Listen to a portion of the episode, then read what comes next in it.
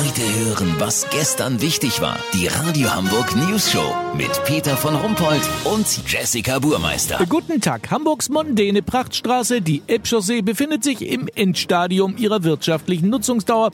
Das ist jedenfalls die offizielle Formulierung des Landesbetriebs für Straßenbau. Übersetzt heißt das natürlich, die Elbchaussee ist komplett im Arsch. Und wir freuen uns auf Dauerbaustellen und Staus bis 2025. Für 30 Millionen Euro wird das Ding saniert. Im Zuge dieser Sanierung soll aber auch an die Fahrradfahrer gedacht werden. Die Pläne dazu hält der ADFC allerdings für gefährlichen Murks.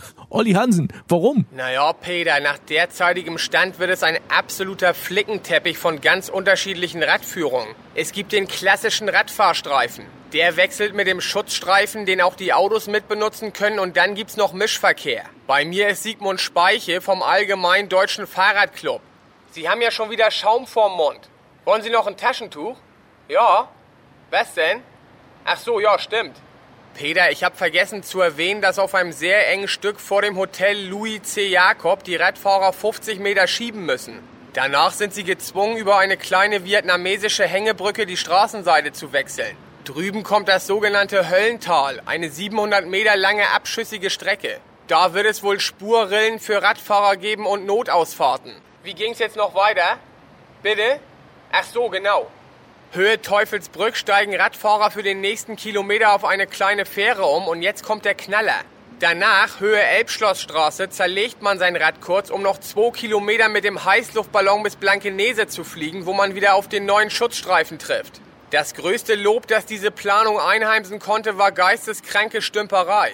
Peter, lass so machen. Es gibt noch den Vorschlag, dass sich Radfahrer einfach am Anfang und am Ende der Elbchaussee Autos mit Fahrradgepäckträger ausleihen können. Wenn sich dieser Vorschlag am Ende durchsetzt und Sigmund Speiche vom ADFC doch Tollwut hat, melde ich mich noch morgen. Habt ihr das exklusiv, okay? Ja, vielen Dank, Olli Hansen. Kurznachricht mit Jessica Baumeister. Ironie des Schicksals. Markus Lanz schwillt in seiner Sendung zur Organspende der Kamm. Jetzt wartet der Moderator auf einen Spenderkamm. Deutsche Bahn, Unternehmen sucht 4000 neue kreative Mitarbeiter. Sie sollen sich Ausreden für Verspätungen im Fernverkehr einfallen lassen. VIPs, Martin Rütter sieht kein Problem, die kleinen Lieblinge der Familie mit Trockenfutter zu ernähren.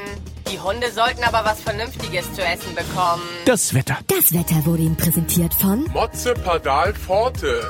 Hilft bei sachkenntnisfreiem Meinungsdrang und erhöhten Facebook-Ausscheidungen. Das war's von uns. Wir hören uns morgen wieder. Bleiben Sie doof. Wir sind es schon.